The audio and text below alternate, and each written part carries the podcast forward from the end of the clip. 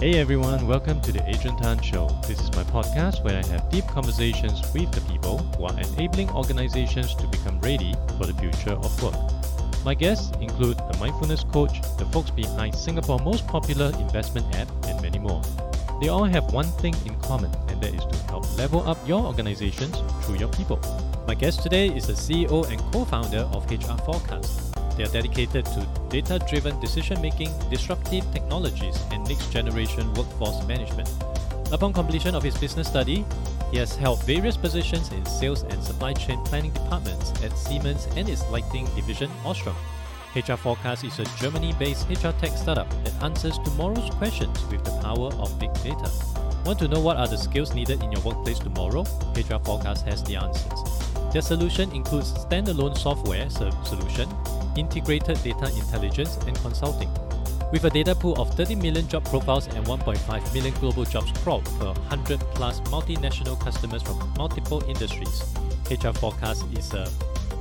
Please welcome Christian Vetter. Thank you for coming on to the show.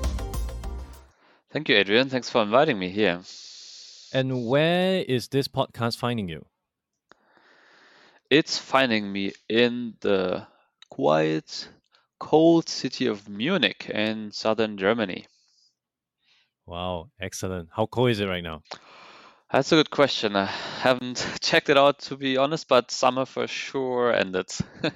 Great. So tell us more about the company that you are heading, HR Forecast. Please let me let us know more about it and what challenge are you trying to solve? Of course. So HR Forecast is a technology provider that helps people to build a future-proof workforce. And we've been around for around six years now. And to be honest, six years ago, I wouldn't have thought that we would make it so far because back then we only had the vision to merge the best of people management and data analytics. And in the meantime, we've been on a quest to solve many, many problems along the way. Fortunately, it has been successful. And basically, what um, we do is that we provide all kinds of solutions that will enable HR managers, but also business managers to make the best of their people, to increase the value of the people, and then, of course, in return, also of the organization. I was working in a very large German based multinational company called Siemens. They're well known all across the world. I was working in finance and controlling, and so was everybody else of the founding team. And as you can hear, we didn't really plan to head into the HR domain, but you know, life life can be unpredictable. So that's why basically we figured out why can everybody in finance or in the controlling domain know everything, every data or every fact about the company by just pu- pu- uh, pushing a button. But why is that not possible in HR? And the HR managers at Siemens did not even know how many people, for example, would work in a specific location or plant. So we thought, okay, there's a huge potential. Let's go and head into HR and figure out what we can do there. And and that's when you and your teammates quit and started something rolling? Not right away. So that was 10 years ago when we first realized that there's a potential. We were actually just finished with university and just starting with the jobs and we decided to take it very easy and continue our careers at Siemens. And it took us actually four years of greenfield play to finally find a business model to develop first MVPs, etc., because it was just such a new but topic, but also there was so much innovation around it. And then only in 2014, as I mentioned, six years ago, we decided to quit our jobs at Siemens, and at least a part of the original founders team did that, and the other ones still remain at Siemens. Let's see. And how big is the company right now? How many customers and countries are you in? So we have grown to around 35 people.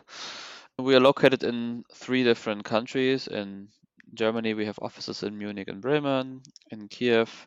In Ukraine, we have another office, and then we have one now in Singapore. And we have done over this year probably over 100 maybe even 150 projects all across the world mostly in in europe as well as in southeast asia. But as you know data doesn't know any boundaries. So many many times our contractor will be let's say in germany but the the data we analyze the, the people that are involved will be all across the world from the us all the way to australia. And is there ideal target segment that you believe your solution will be much suited for?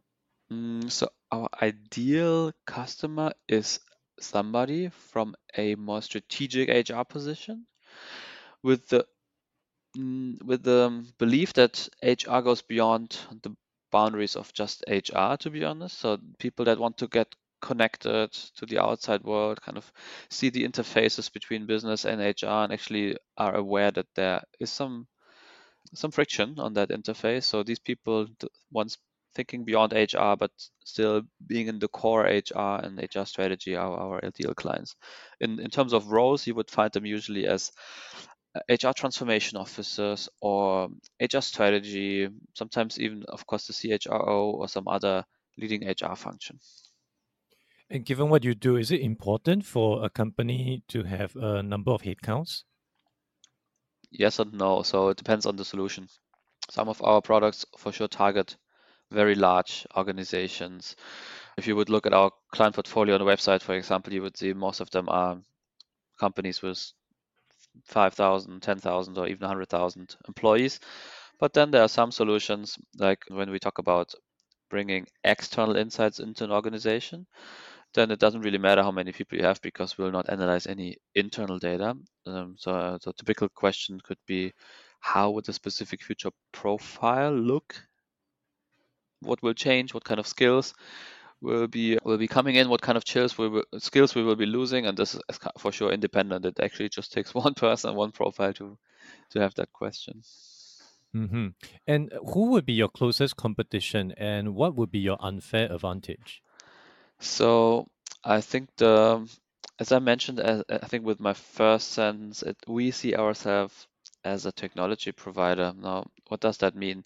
It means we see ourselves neither as a consultancy nor as a tool provider. So our closest competition in terms of looking at the questions of the clients would be consultancies, large strategy consultancies, because they would also answer the questions. They would usually do it with interviews and all the experience they bring in, while we would do, it with data. So this is on one end our competition, and on the other hand, on the other end. There are some very specialized tool providers that would cover parts of our portfolio. We also have a lot of tools. So this would be the two ends we're working on and our unfair advantage, in my opinion, two things. First of all, we offer a holistic range of for skill transformation. So we go all the way from identifying the future needs to planning and modeling the future organization to bringing these insights to every individual working in the company. And on each of these pillars, there are other players involved, but we really are the only ones covering that whole range. So that's for sure an unfair advantage. And the other one is that we bring in huge amounts of what we call external data. So basically insights from the market. And this is something that brings us, brings us an advantage compared to other tool players or consultancies because this is really valuable data our clients can access through us. And, and how do you charge for each of these use cases? does it differ depending on the size of the company? Yes, it differs on the size of the company and also it it differs based on the amount of questions companies would have. So if you would work with us on a more strategic side of things, let's say detecting future trends and how they impact your organization, then it doesn't really matter too much whether it's a small or a large organization. It's more based on the exact question and the effort around it. And if we talk about the tools, the software we provide for strategic workforce planning or for skill management, then it would be charged by the number of employees that are using it. Given your involvement in Germany, Ukraine, and recently in Singapore, I'm very certain you got exposed to the different skills that each of these countries may require and the companies within. Are you seeing any significant difference between these three countries when it comes to the skills get skill sets that are required right now and as well as in the future? Um, yes, we always differentiate between two things geography and industry. So, in terms of geography, what you're referring to, there are differences. So, you would see, for example, in, in Germany, that digital skills are not as widespread as in Singapore, to give you one example. And Ukraine, on the other hand, I mean, it's a very diverse country, right? You would have a very different kind of, of background. So, looking maybe at the at technology side of things, which is of course just covering a small part of Ukraine, you would see a lot of highly educated, self-taught uh, software developers on that. And what you would of course see these people also in other countries. But the most interesting part, in my opinion, is that Germany has fewer digital skills than other countries. And on an industry point of view, it of course differs a lot. And mostly we work on the on the industry on the industry views because labor markets today are global, businesses act global, competition is global, but industries are really the ones that make the difference. And given that you're in Singapore right now, I'm sure you've came across uh, Skills Future as well as the Skills Future framework, all those stuff. Are, are those things that are useful in what you're trying to achieve here in Singapore right now? Yes, Skills Future, in my opinion, is a worldwide best practice of what a government can do to tackle skills shortage.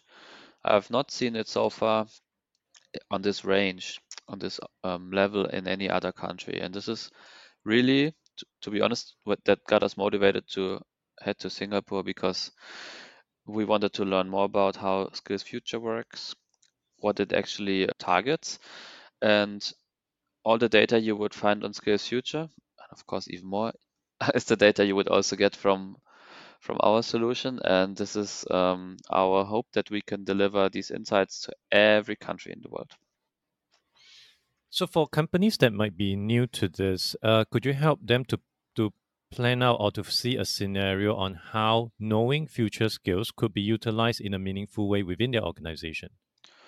Exactly. This is typically one of the main questions, especially the new clients would have. They would typically ask us, how do the trends around me, around our industry, impact the kind and the quantity of people I need? Or sometimes even more specifically, how do these trends, how do movements of competitors, etc., how do they impact specific profiles, roles, and skill sets? And they could also be asking us, how do we as a company perform? I mean, do we have the, are we investing slash recruiting for the, the right set of skills?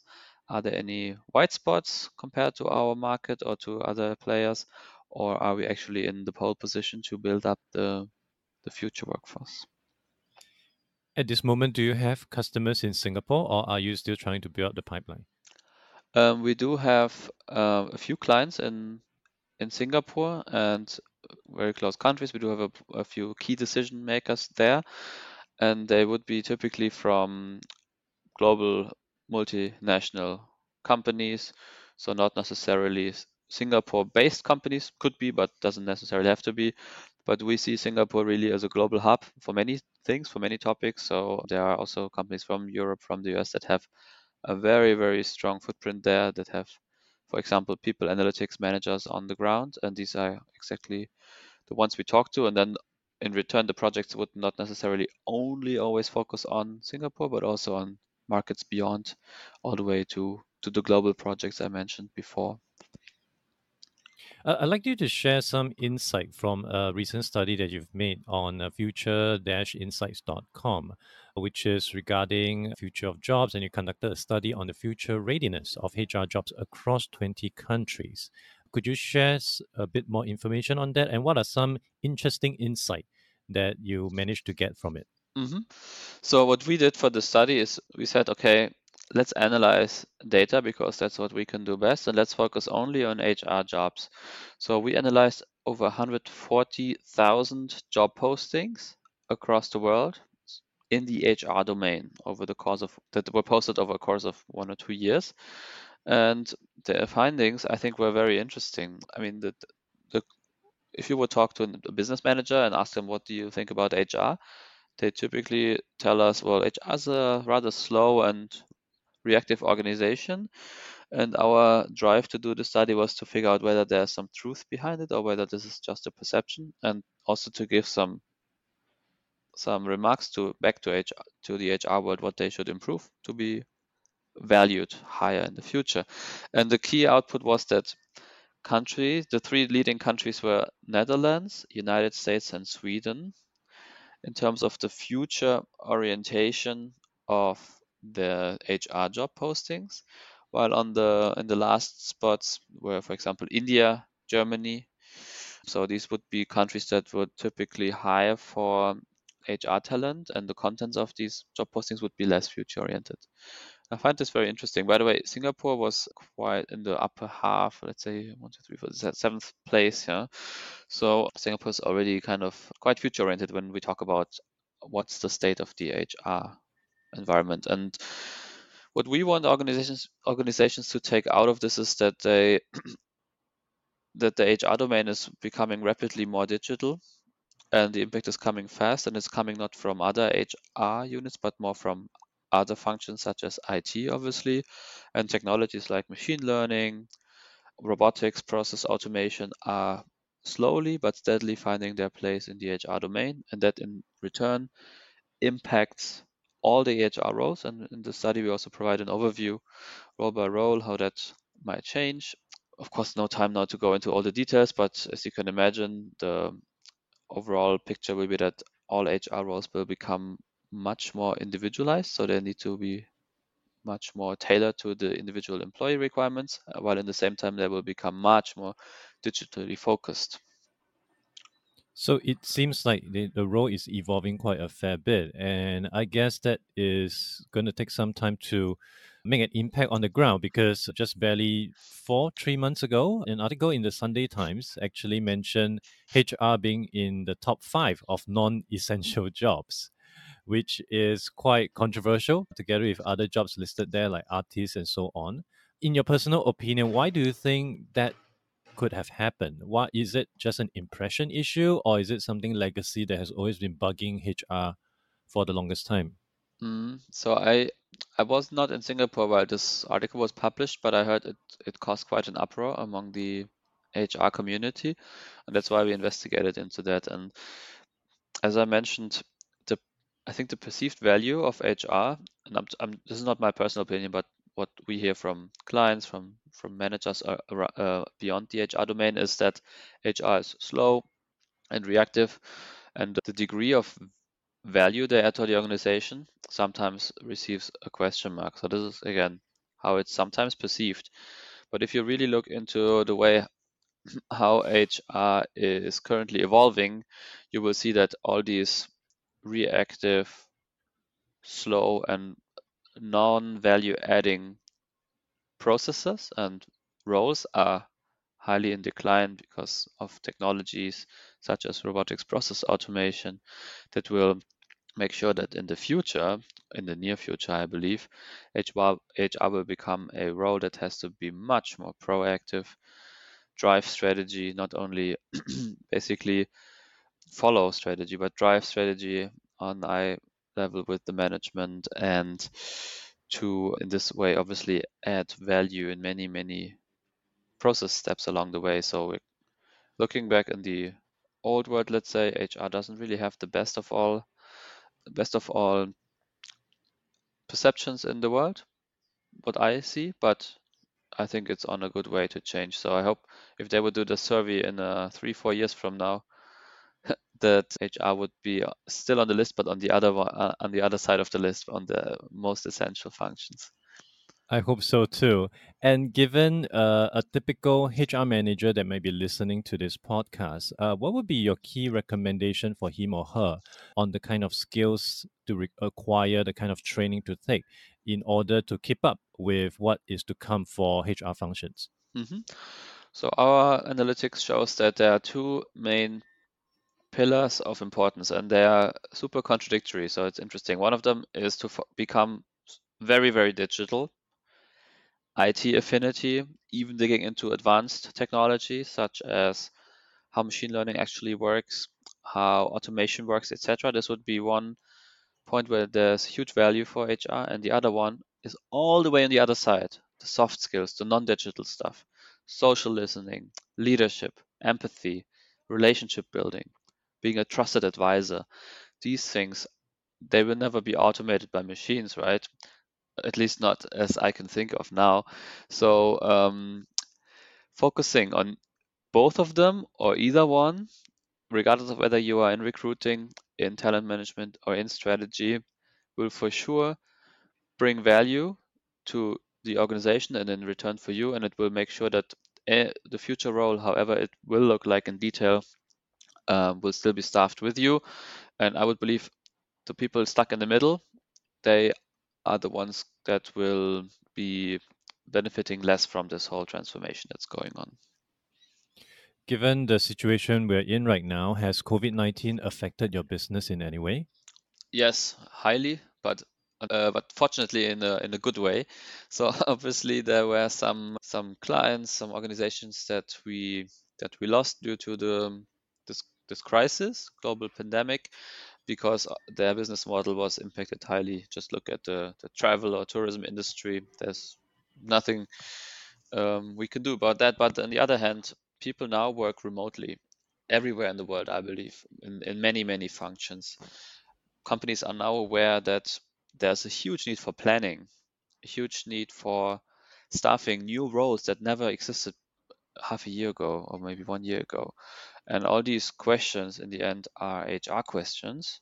And this led to a huge rise in the demand for our solutions, such as the skill management platform I mentioned, Smart People, or the strategic workforce planning tool, Smart Plan, because these these this software is a strategic toolkit for HR. And this really helps them now to to plan ahead and to simulate various scenarios because it's uncertain what will happen. But with planning, regardless of what will happen, you will be prepared. And uh, what has been a milestone moment for you in your journey so far that to tell you that you're on the right track when it comes to doing what you're doing right now? One that comes to my mind is our first client in Singapore. He actually said once, if you want world-class consultancy, you go to McKinsey. If you want world-class tools, you probably go to SAP. If you want both world-class solutions, you go to HR Forecast. That was really something really cool he said, and this uh, reflects. Wow, there's a that must be a heart melting moment for you. yeah. that was that was really cool and made us super proud. And as I mentioned before, we see ourselves directly there in the middle. Uh, we see there's a huge transition going on in the market of what companies actually want.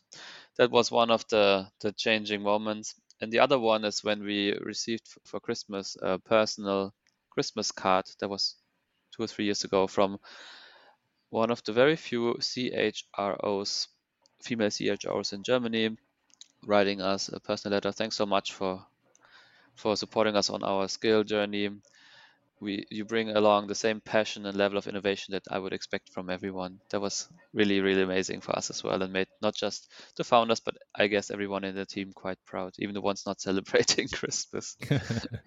that's awesome. Could you share a bit about this client that you just mentioned that's based in Singapore? Uh, what how, how big are they, and what kind of industry are they in? So they are in the pharmaceutical industry. They are quite big. I actually, to be honest, I don't know exactly how many employees they have, but they would be in the high tens of thousands or even maybe 100,000 employees.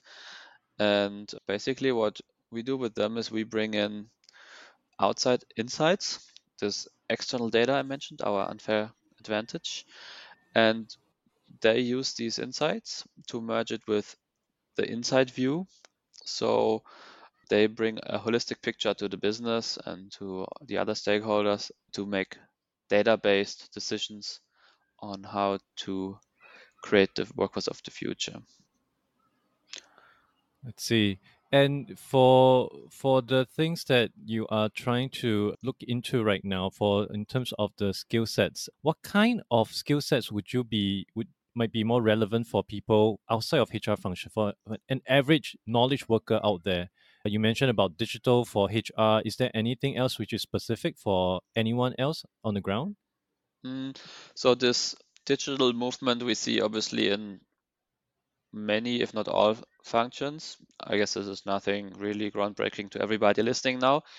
This is what we have been knowing for years, but the question we really answer is how exactly will it change? Which skills will exactly be um, taking a big part of my future development? And this is something we usually answer. Just to give you some examples, let's look maybe in the domain where I come from, controlling and finance when I was six years six years ago still working there, my main skill was Microsoft Excel, analytical thinking, and a good degree of, of networking. And my main focus was on crunching data. The the controller of the future will be using more advanced analytical tools such as Tableau and Microsoft Power BI. The solutions didn't exist back then bringing really powerful insights to the organization. They will be much less dependent on crunching data, but they will be expected to actually explore data and drive insights from that. So this is just how one function has changed already. And if you now reflect it and predict that into the future, um, also looking at the status quo of most of the controlling functions nowadays, this journey is just in the beginning. And all other functions, whether you are a project engineer, or whether you are a mechanical or automotive engineer, you will see that the the name, your job name, let's say electrical engineer, will probably still exist in the future. It has existed 20 years ago, 30 years ago, but 30 years ago, the things you did as an ele- electrical engineer was totally different than what you're doing already today. Basically, doing a lot of programming. So yeah, this is the fun part about it. While the names might not change, the content will be totally different in two or three years from now a key roadblock, especially in Singapore, when uh, HR try to raise any new projects, new ideas, is it gets shut down by senior management. And based on what I'm seeing, it is probably because it is quite hard to make a convincing case on things like ROI, on cost savings when it comes to certain HR projects. So, if you have a direct conduit to speak with all the senior management, what would you want to say to them to make it a case for them to consider something that you're offering, and why is it important for them? Mm-hmm. That's a very good question. Quantifying HR investments is for sure not the easiest exercise. I think the the main reason why HR sometimes doesn't have the answer to these kind of questions, it's because they are not involved early enough. For example, let's take the location decisions. When the company evaluates in which location they will, for example, develop a certain product, for some reason, in many cases, they will not involve HR in such a decision because they will be looking at at factors such as labor costs. They will look will looking at factors such as tax benefits, etc., when taking these decisions. Maybe also costs of, of ground and material. And then they take a decision, and HR actually has to has to follow up reactively and find the people. And then at some point in time, they will realize the pr- pr- predicted labor costs they were they're now much higher than predicted, the actual labor costs. Sorry, and um, we don't even find any any talent etc because they wouldn't ask hr before how the specific kind of people they they are looking for, how available they are in such a in such a location. So I believe um, that's why the um, business always drives decisions without asking HR, and this is a huge risk, and it must be changed in the future. And for that particular reason, it, a lot of times we would actually get requests not by HR but by business managers, and only at a later stage work together with HR. And I believe I mean, to be honest, I don't even mind who asks us these questions because I think these questions are super interesting. But in my opinion, HR should be on the table in uh, in the very beginning, driving these kind of topics together with the business. That's a really good point. Now, moving on to what's next for HR forecast, beside your expansion plan, which have already, which is already underway in Singapore. What else is on the roadmap for HR forecast over this and next year? Ooh, that's a lot. so two years ago, we decided that the future of HR management will be tool-based, will be service-based, and highly automated. So that's why we started developing all these solutions that are now up and running. So obviously we are trying to focus much more on that as well. So that by 2021, 2022, all we do is coming from these newly created solutions. And I believe the the, the this journey that I I talked about before, knowing the future, planning the future, and building the future. While knowing the future means getting insights about what's happening outside of the company. Planning the future means digesting this information to plan and predict and simulate what that means for my specific organization and building the future, breaking it down to individuals. This journey, this holistic journey, will hopefully be part of many, many companies' thoughts because right now most of them would only fo- focus on specific elements of that. And I believe the true value is only created if you tackle all three pillars and questions. And we really want to reach every individual in the organization. So we hope to talk not only to HR managers, but that every individual employee can enjoy what we do. And that basically means um, detecting how my individual role will change, detecting whether I will have or whether I do have any skill gaps, and then also helping them to find a solution. What kind of trainings would I need so that I can bring value to the organization of the future while I still can do what I want to do. Awesome. So, are you hiring right now? Yes, we are always hiring here, and we're hiring much more technical roles that we did in the past. And basically, if you look at our team DNA, we would have about one third of data science experts, we would have about one third of software engineering expertise, and the other third would be people from the HR, the strategy domain, people working with the clients, etc. And I think this is a very fun setup. It's this magic triangle of HR knowledge, strategic and domain knowledge, and technology knowledge. Uh, you know, don't bring that usually in one person, so it's a team effort. So that's why we always try to make our team even stronger and better. And would any of these new roles be based in Singapore? Sure. So, I mean, it, it all depends on how the business will actually develop. We, right now, we have in the time zone of Singapore some technical and some commercial staff, So we can always support the clients there. And I hope if we would have a chat a year from now, I could tell you that there are now many, uh, many more people on the ground. Good to know. So, for people who is interested to learn more about HR forecast, where can they go to? Obviously, our website is a good place to go to, and the best place though, if you want to also follow some of our content, which is obviously provided regularly free of charge, you would just have to follow our LinkedIn page. And this is where you will also find on a bi-weekly basis vlogs where we talk about things that are on our mind, such as some of the questions we have talked about today as well, on the future of HR, how things will change, etc. You would just have to follow our LinkedIn page, and then you can also see all the videos we put up and all the um, content we provide while you learn how HR will change. And this will be added into the show notes. Uh, thank you so much, ladies and gentlemen. There you have it, the CEO of HR Forecast, Christian Vetter. Thank you so much for coming on to the show. Again, thanks so much for having me. It was fun. And I'm looking forward to continue the discussion maybe at some other point again. Thank you for listening to the podcast. You can refer to the show notes for links to more information about our guests and their businesses. If you enjoy this podcast, it will be helpful to give a review on iTunes or follow me on Spotify. If you're using Overcast, please hit the star button under the episode. That will help get this podcast and the episodes out to more people who may find it useful. I will see you in the next episode of the Adrian Tan Show.